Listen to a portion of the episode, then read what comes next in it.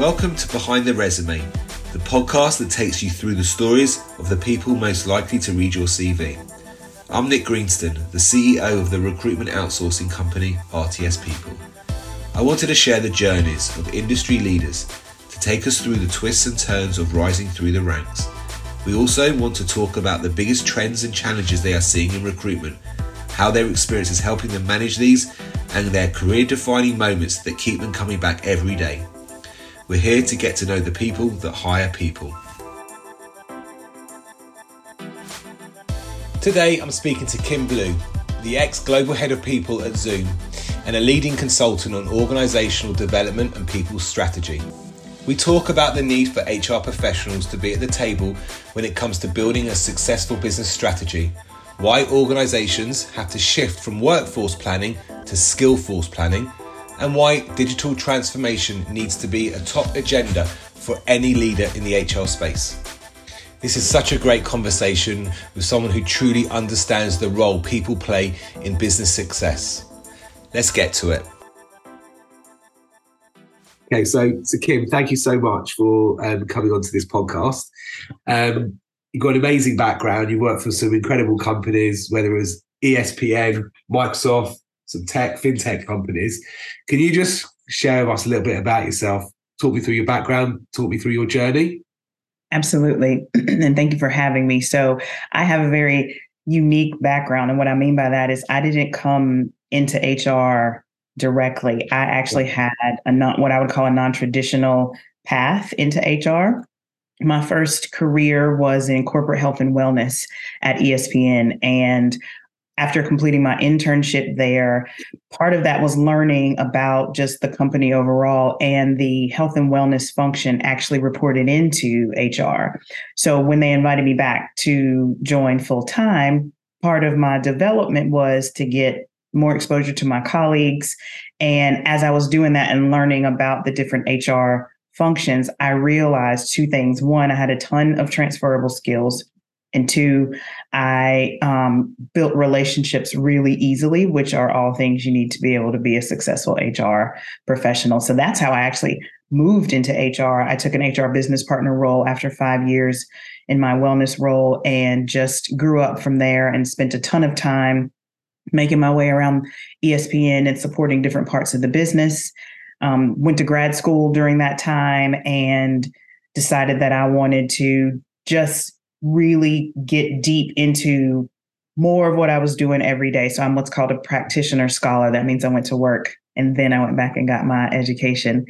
And my master's degree is in um, organizational development. And so at the time, Microsoft was looking for HR business partners or HR professionals who brought that skill set to the table. So it could not have been a better alignment. So I said yes to that opportunity and jumped across the country and lived in the Pacific Northwest for about a year and a half. And that was right at the start of the pandemic when um, I took on a project or an initiative that brought me to Atlanta, where I currently live. and during the pandemic, everything was so up in the air. And I had done some really interesting and exciting work.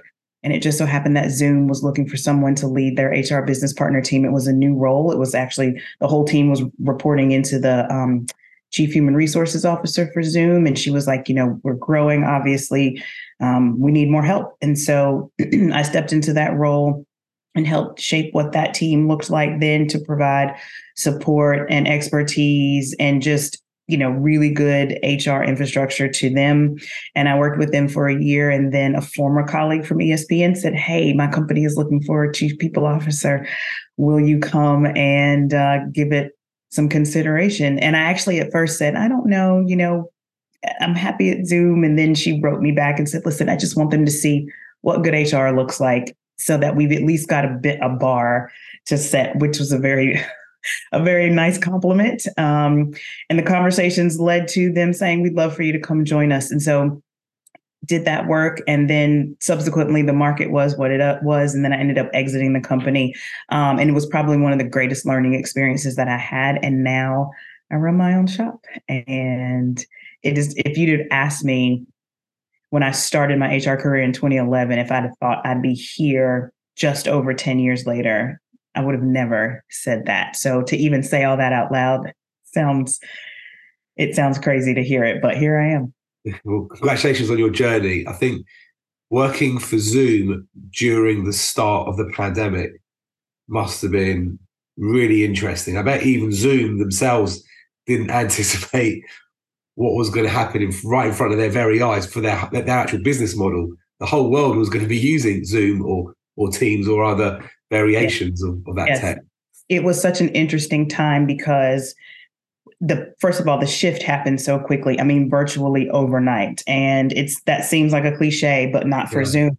Zoom was very comfortable in the way they were connected. They were you know a, a dedicated b2b you know you know offering. And literally what i tell people is i came into zoom i joined zoom in october of 2020 so we were six months into this pandemic. Yeah. everybody was still figuring things out. And zoom's you know mission was to keep the planet connected. I mean that's literally what everything was happening and the bucket the verticals that they had the business verticals which were government healthcare education um, and one more right? But like that was it. That's where everything was sitting. And so the growth that happened the, the rate that the technology was evolving but in particular where we were finding the talent to come in and do everything that we were doing and how are we helping leaders be equipped and educated to go articulate what they need and then go find it in the market during such a such a delicate time in the world. So I it was probably the most difficult role I have had in my career and I would not change anything about it whatsoever. But it was amazing to be there with all of my colleagues and to just see the impact every day that Zoom was having on the world. Um, Kim, you mentioned um, talent just before. You know, what, what is it about the talent space that keeps you getting up every day, going to work. Yep. People bring themselves to work, their lived experiences, their knowledge, their um, their passion. That's what gets me out of bed every day. When I know that I can have a conversation with someone and I can learn something, that I can advance my knowledge or get to a place where I'm now imparting something on someone, but they're also saying, I want to help you. Let me show you how to do this. Let me, let me increase your your knowledge, your bandwidth. I think talent is what helps us tell the story of not only what we want to do, but why we want to do it. Why is our product amazing? Why is our culture amazing? That's also why people want to come to work. They want to be a part of something a lot of what's in our conversation right now is related to diversity, equity, inclusion, and belonging. And so that word belonging is really connected to talent. Can I go find my tribe inside of a workspace where the work that I do, the people that I'm around, and the, the products that I'm producing or the impact that I'm having is meaningful to me? And so when you think about talent, it's a little bit of a bifurcation. Yes, I get to do all those things, and I get to bring my expertise to a place that is going to value it um, and is going to see the benefits of what it is that I'm doing. So I, I think the talent landscape is always evolving, but it is never dull and it's always interesting. And the more we learn about who we are and the, the faster that the world figures out who it is, the talent is what's going to keep everything very unique and connected all at the same time. Correct. You know, how the success of an organization, the success of their shareholder value is, and this is very much in, in the space that you're in at the moment. You know, you, you align an organization's people strategy with their business goals um, and their values. And yes. if you get it right, an organization will do very well. If yes. you get it wrong, there's there, there's problems there's there's so many challenges. So you just laid out the blueprint. People strategy plus plus business prioritizations equals organizational strategy. Yeah. For so long, they've been two separate things. And one of the things that I coach on, and maybe I'll I'll write about this one day, is really like the right. What's the value proposition behind an org strategy? Because your people strategy should have a high focus on talent. Where are we going to get unique talent? How are we describing what it is that we need, what it is that we do, and what it is that you bring will fit here? Then once you bring that talent in, you have to remember that they're the ones that are going to be executing these business goals and priorities. So when you go to tell the story to investors, to shareholders, to whomever is there, sort of monitoring your bottom line, it all comes back to the people. If they feel like they can bring value and are going to see the benefits of that, then it's going to make it easier for them to say yes to whatever your organization is. But they have to see themselves in that. That's that belonging piece. And I think sometimes that can get hidden underneath right? The elevation of business goals and priorities and quarterly earnings and all of those things. You, you have to tell the whole story. It's not just one-sided. And i think that that's where you start to have challenges when um when right when you don't get that recipe right. Tell me do you have an inspiration? My goodness so Within many. industry. So many. Mm-hmm. you know this the, the nice part about this work is that inspiration comes in different aspects of yeah. HR. So um, I would I would probably you know name a few people um, just very quickly, but um, one of them is a woman named um, Sharika Ekpo. She is, was the chief diversity officer for Anaplan.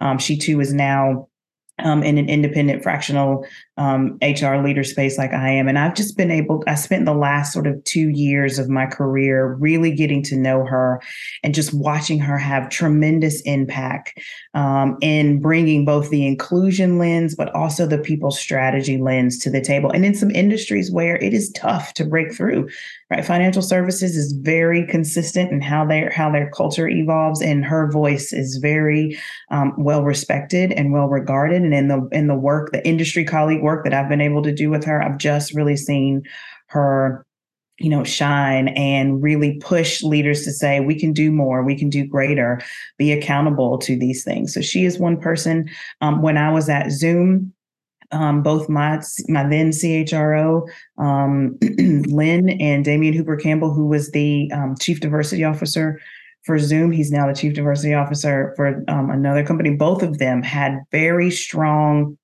voices in the industry and um, we're very much an advocate for saying talent has to be a part of our conversation, but also instilling in us these are the leadership values that you need to bring to the table when you have these conversations. And this is why it is so important, right? Our, our, our shared friend, Yamaris, right? Yamaris is one who is passionate, and she is not afraid to challenge and push back and, and really ask why. Why is this the way that we're doing this? How do we think about this differently? What's the impact going to be to our people? And why are we telling this story instead of another story? So i mean i could go on but those are four people right there that i know who step into this work every day and who genuinely inspire me right? They call me to hire. I'll just say yeah. it that way. So they make me want to make sure that i am being a credible you know chief people officer because those are my industry colleagues. But when when they speak about me i want them to be like no kim is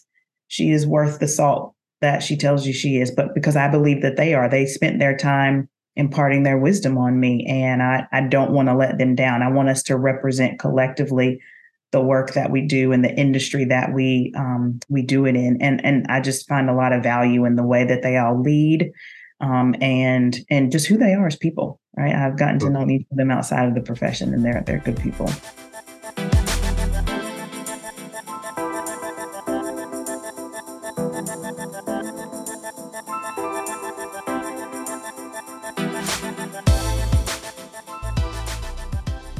Looking at your experience, um, I'm sure well, you, you, you're going to have to say you've had many successes um, because if you look at the progression of your career, um, what what what's what what are, what are maybe the top one or two um, experiences or successes that you're most proud of? Man, I think this is probably one of my favorite questions. Yeah, I think um, I would actually say one, and this may seem it, it may seem smaller on the scale of accomplishments, but when Microsoft reached out and said, we're actually looking for an HR professional who has your skill set. Yeah.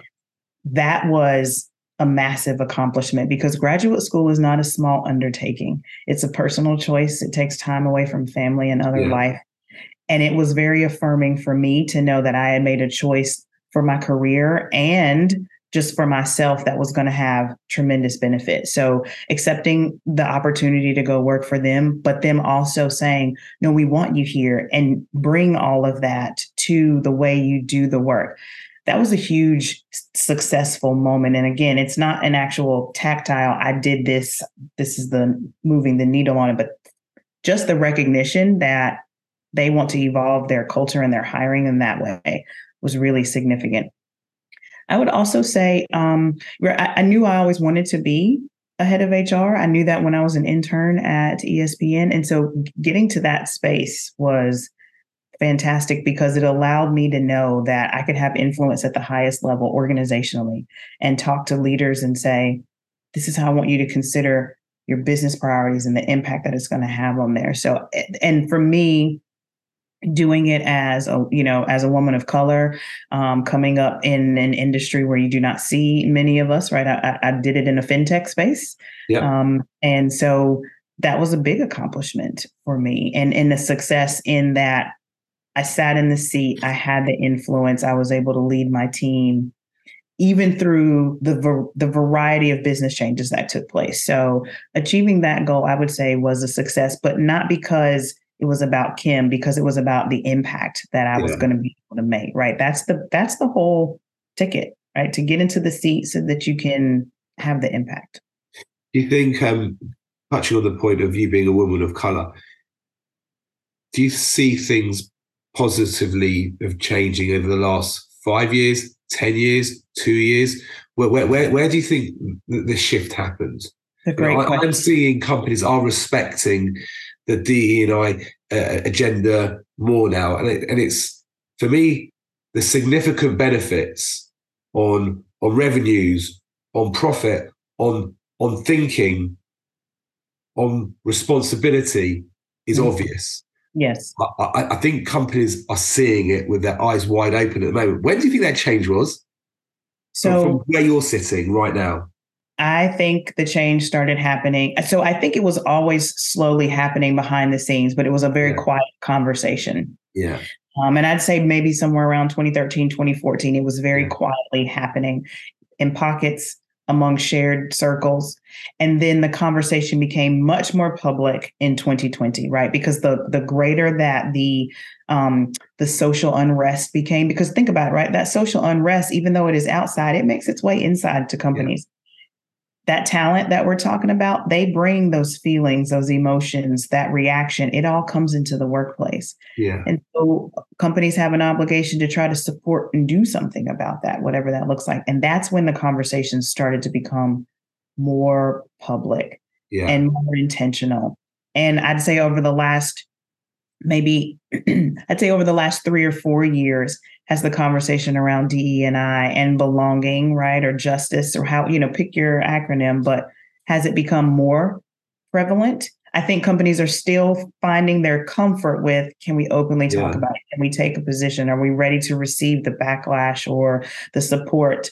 Um, and what is this going to, how is this going to impact our bottom line? At the same time, employees are saying, and potential talent are saying we want to be connected with someone who yeah. is not afraid to um, use their voice right? These new generations are really being vocal about it and even the ones who are not in the workforce yet right are finding yeah. their voice and they're going to come into that. So and i think even before that the silent kind of battle cry was i'm here. I'm capable. I know what i'm doing and I want you to acknowledge that. And so, how do I break into that space? Who do I need to talk to? Which is why um, the development of the talent once it's inside the the workplace, right, is so critical. Because how long did someone not see Kim Blue until they saw Kim Blue? Yeah. The I think as well. Um, what what companies we could talk about this topic for hours. Yeah, you know, there, there, there's diversity. Um, strategies from a, an attraction perspective, and then you sell the dream. But then, actually, once the um, the diverse talent have started employment, what are your your retention strategies? You know, you, you you talk the good game when you're trying to attract, but actually, what's the landing place like? And I, and I, I actually think there's a lot of work that needs to be done inside. Yes. Not just trying to get the right talent into the in, into the organizations.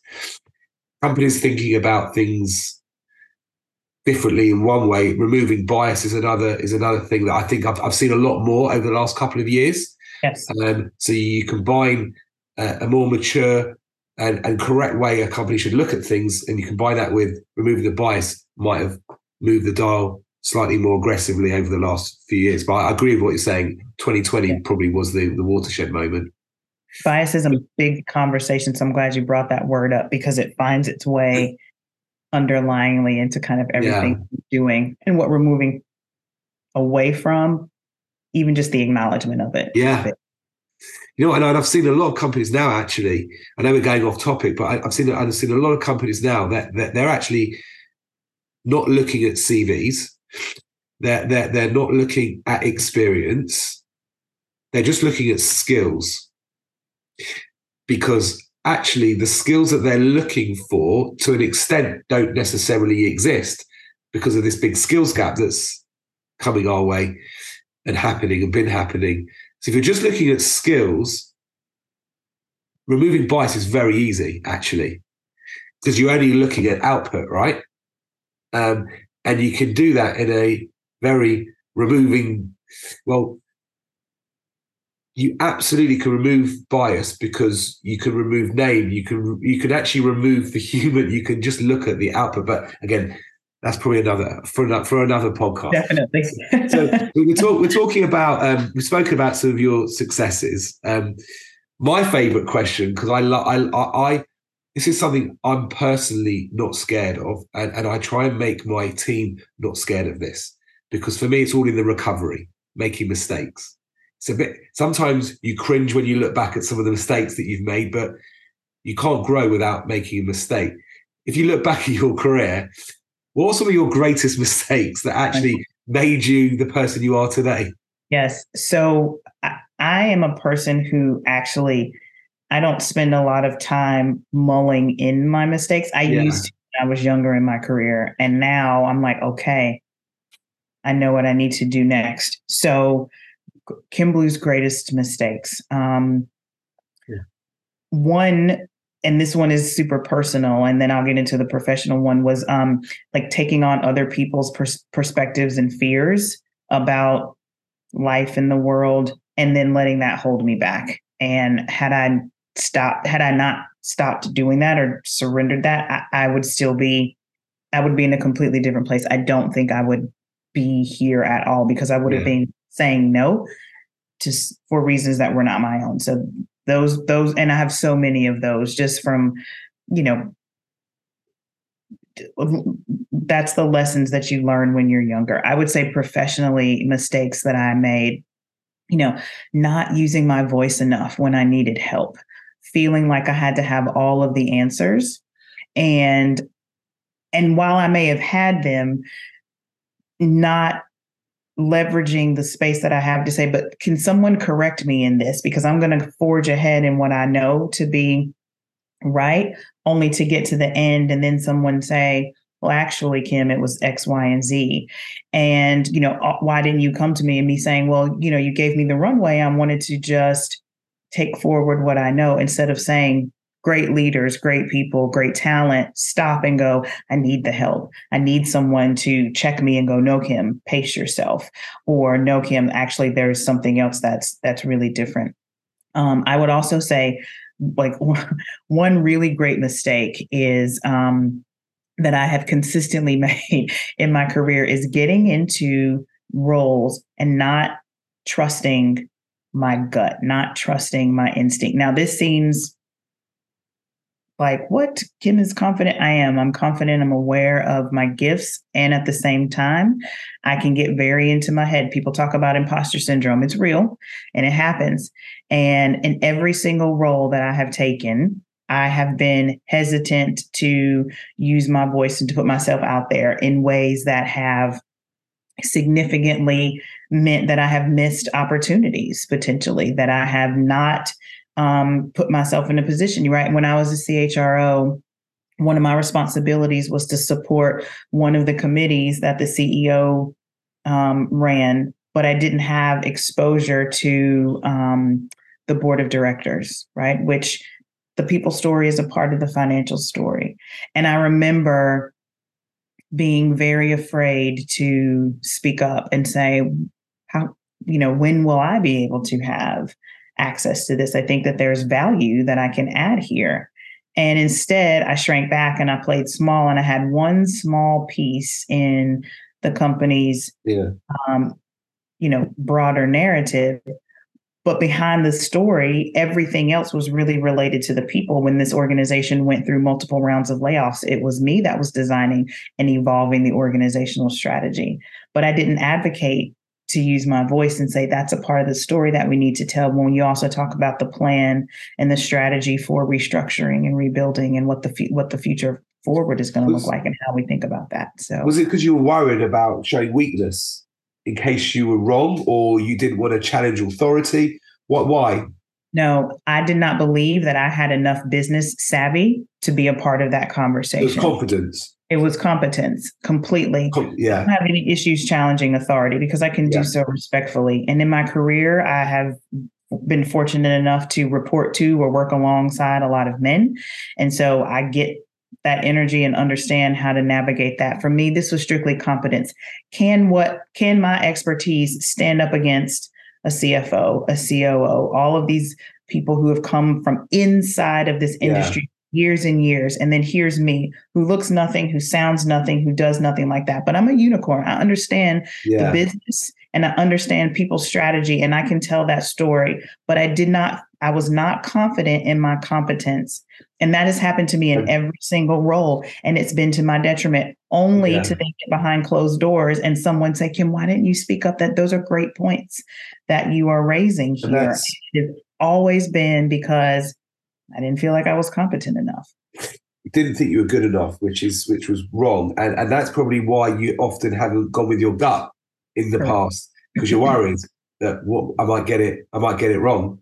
Yes, I might get it wrong, yeah. and what then is the um, what's the mark that's going to be left on me? But then now, how am I, you know, impacting the confidence they might have in future HR yeah. leaders or other people who come behind me because it's not just a Kim Blue thing. It's now a we now this is the shared experience that everybody adopts. And am I setting the next person up for failure yeah. that's coming in behind me, even if they are brilliant, far more brilliant than me? So those were all things that I struggled with. And in, and and then once it happened, I had opportunities to then step into the light and then I shined and leaders were like, and off you go right? And they were like, where was this six months ago? I'm like, well, you know, I, I just didn't know that I could really do that. And I don't know if I was looking for support in a certain way or kind of that sign off in a certain way. But what I now know is that I just need to walk in it. And I wasn't doing that. Bravery, isn't it? You found bravery. Yes. Yes.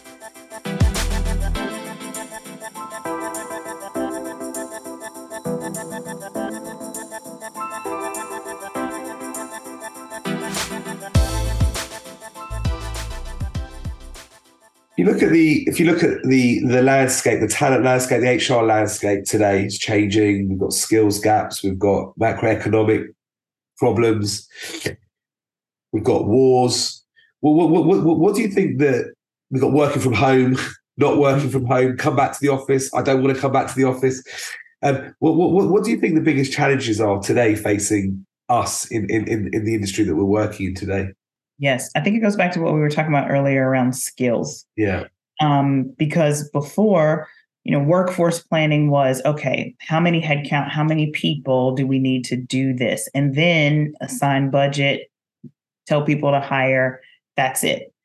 Now, though, that hiring or the structure that we were doing that in very much is antiquated. It doesn't necessarily speak to what and who we're looking for. So now this movement from workforce planning to skill force planning, right? It's like looking at the pieces on the chessboard, right? Kings and pawns are the same until we start to now identify those competencies or the needed skills to do that. Now we know, oh, those are the competencies of a king. These are the competencies of a pawn, a rook, or a knight, right? And then separate from a queen or whatever. Yeah once you start to identify that we move away from true workforce planning into skill force planning, which is let's identify the skills that these roles needed. Because a year ago, an account executive might have needed these skills.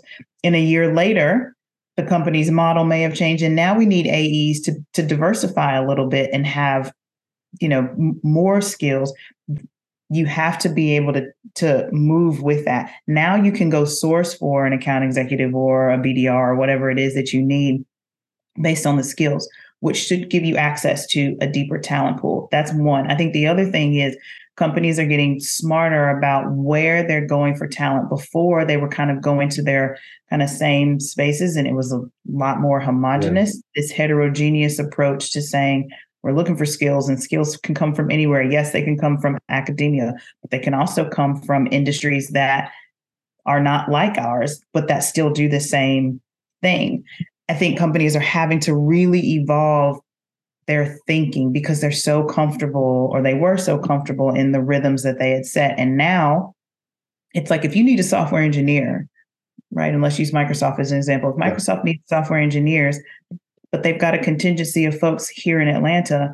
They can't go recruit software engineers from the Bay. That's going to be much more difficult. But Home Depot employs software engineers, and so does Coca Cola, and so do the right. So do the hospital systems that are here. So you need to now identify the profiles or the skills of the software engineer, and then say if you need to know, you know, machine learning and artificial intelligence, and you need to know Java, Python, and whatever these other languages are, and you need to be able to do this. That's the profile. Okay, now we can look at the talent analytics to go, where are these skills local to me or you know geog- geographically yeah. you know proximate whatever that case may be now we can go be intentional about that companies weren't doing that before so you have to start to really assess what are the talent analytics and what is the competitive landscape around me the more you do that the greater you're going to have and i think companies have just been you know, a little shy at stepping into that space because now it means a different type of investment. Now it means they have to face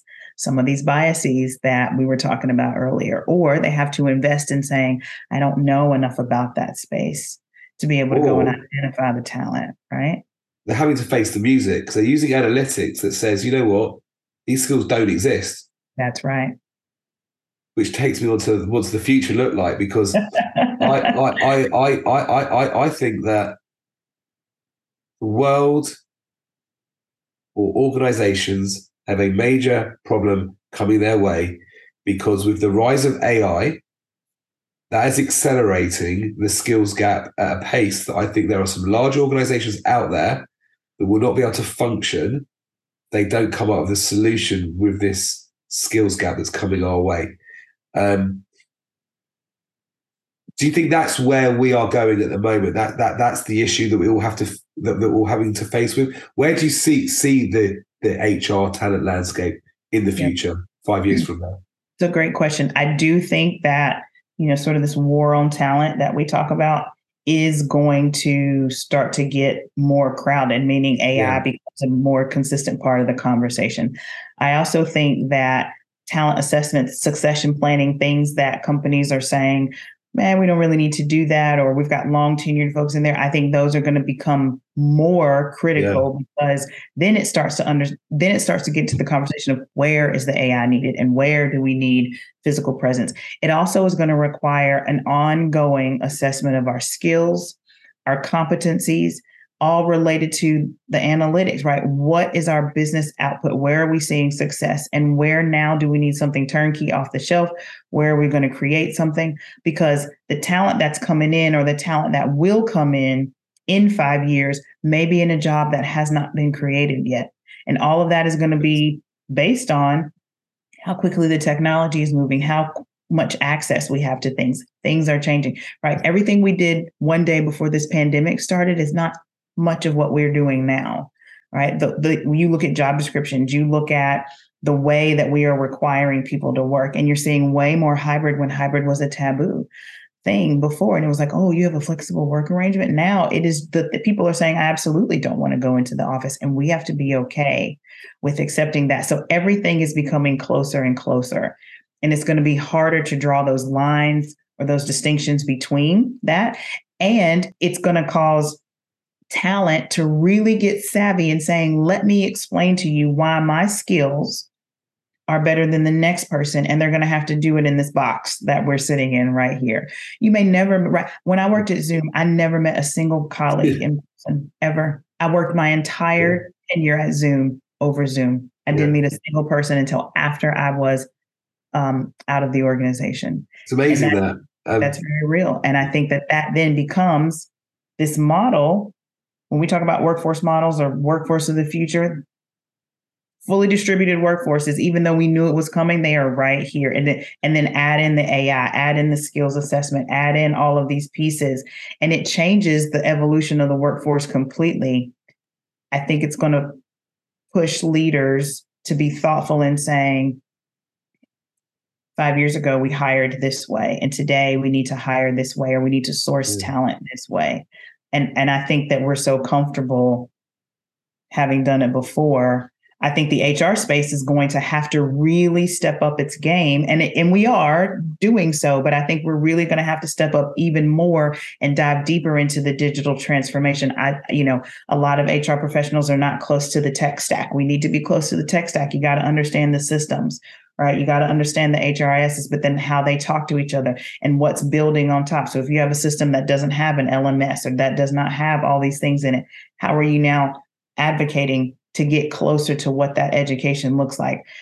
One of the things that I think is a superpower of mine is that I understand the technology, I understand the people, so that when I go work for a tech company or when I go interview, right, when I'm talk to the chief product officer or the chief engineering officer, I can say to them, I understand the technology behind this, so you can actually talk to me about your product then I can have a thoughtful business conversation. It makes the value of what I'm going to do when I say, we got to structure your team the right way because you don't have what you need. Then they go, okay, I hear you, Kim, because you understand what it is that I'm doing and you understand the product that I'm building. And I just think HR has not had enough of that access to be able to do that. But we got to advocate for the why behind that.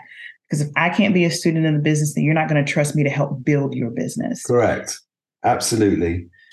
Having HR professionals sitting in the room at the top table, helping with the business strategy, helps the business. Indeed. I I, I was I couldn't agree with that more. Um, I was also thinking about a couple of things that you were saying about you know you worked at Zoom for and you never actually met anyone. That's unbelievable, isn't it? Well, you met you met people every single day. Every day. Um, so, so like fancy working for a company for you know, I, I, I had an, an, individual working for me who I spoke to every day, but he was in he was in the US. Never met him face to face. When I did meet him, I couldn't believe he was six foot seven. I always thought right. he was about five foot four. It's, it's amazing, isn't it? Yes. Um, and, and another thing that you were saying was how we don't know what the jobs are going to be in existence tomorrow. You know, you're a mum, you've got a son. When you have conversations with him about what it's going to be when he grows up, we don't know because we don't know what those jobs are going to be yet, do we? No. People ask me that all the time. They're like, "What does Avery want to be when he grows up?" And I yeah. say, "I don't know," because the whatever he decides to do, unless he's going to medical school, dental school, he's going to be a firefighter, yeah. something along those lines, right?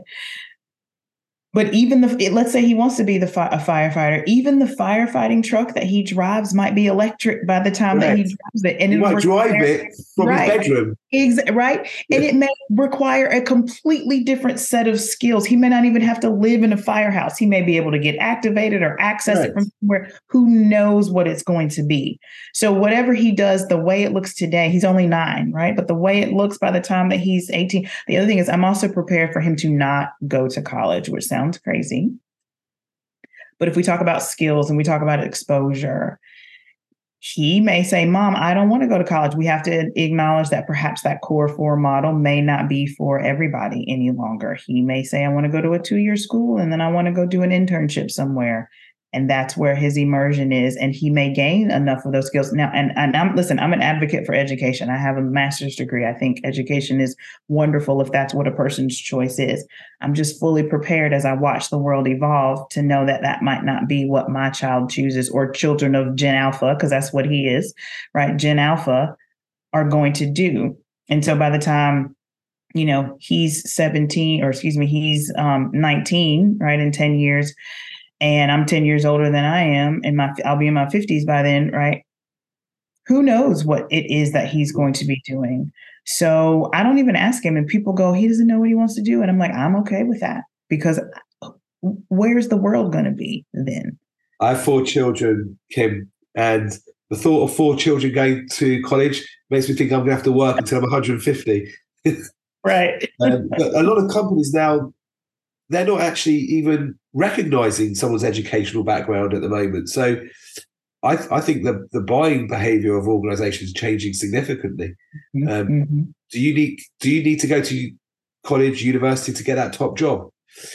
Uh, maybe from a all-round experience perspective, but but not necessarily from uh, what, what the companies are looking for Mm-hmm. tomorrow. You're seeing companies take that requirement out of the job description Yeah. to our conversation Yeah. earlier about skills, and it it is potentially preferred but not required, um, and it's encouraging for people. People's lives take so many different turns. Education may not be the thing, but that doesn't mean that they're not exposed to the skills or that Right. they can't gain them. So skills skills more than anything else that's where it's going let's let, let's let's if you're going to go back an hour and just have a conversation with your 18 year old self what would you say from a career standpoint any Yeah. advice you give yourself yeah, do it afraid first, right? Yeah. Which means to use the voice, the bravery we talked about. yeah um, be the boss of your own blueprint, which is my tagline, which is go where there's opportunity and not where necessarily it's safe. And then raise your hand for what um, it is that you want. And, um, right, say yes. you know, I, I say yes. Even if you don't know how to do it, just yes. And will you teach me? Or yes. And how do I start? Whatever that looks like. Saying yes got me to some of the most fantastic experiences. Um, and I can only think about had I said no to myself or to those experiences. So do it afraid, be the boss of your own blueprint, and absolutely say yes. right well congratulations on your career so far Thank you. um, thank you for coming on to talk to me um, i really appreciate it um, and i look forward to following you in your career over the next few years Thank you so much, Nick. thank you I hope you enjoyed this latest edition of the Behind the Resume podcast. If you found the conversation interesting or insightful, please share with your colleagues and networks, as it will help us grow the podcast. Also, hit subscribe if you'd like to be notified when future episodes of the podcast are released. Alternatively, you can also follow the RTS People LinkedIn page to be informed of all podcast related information, as well as ways you can get involved. Thanks for listening, and I'll see you next time.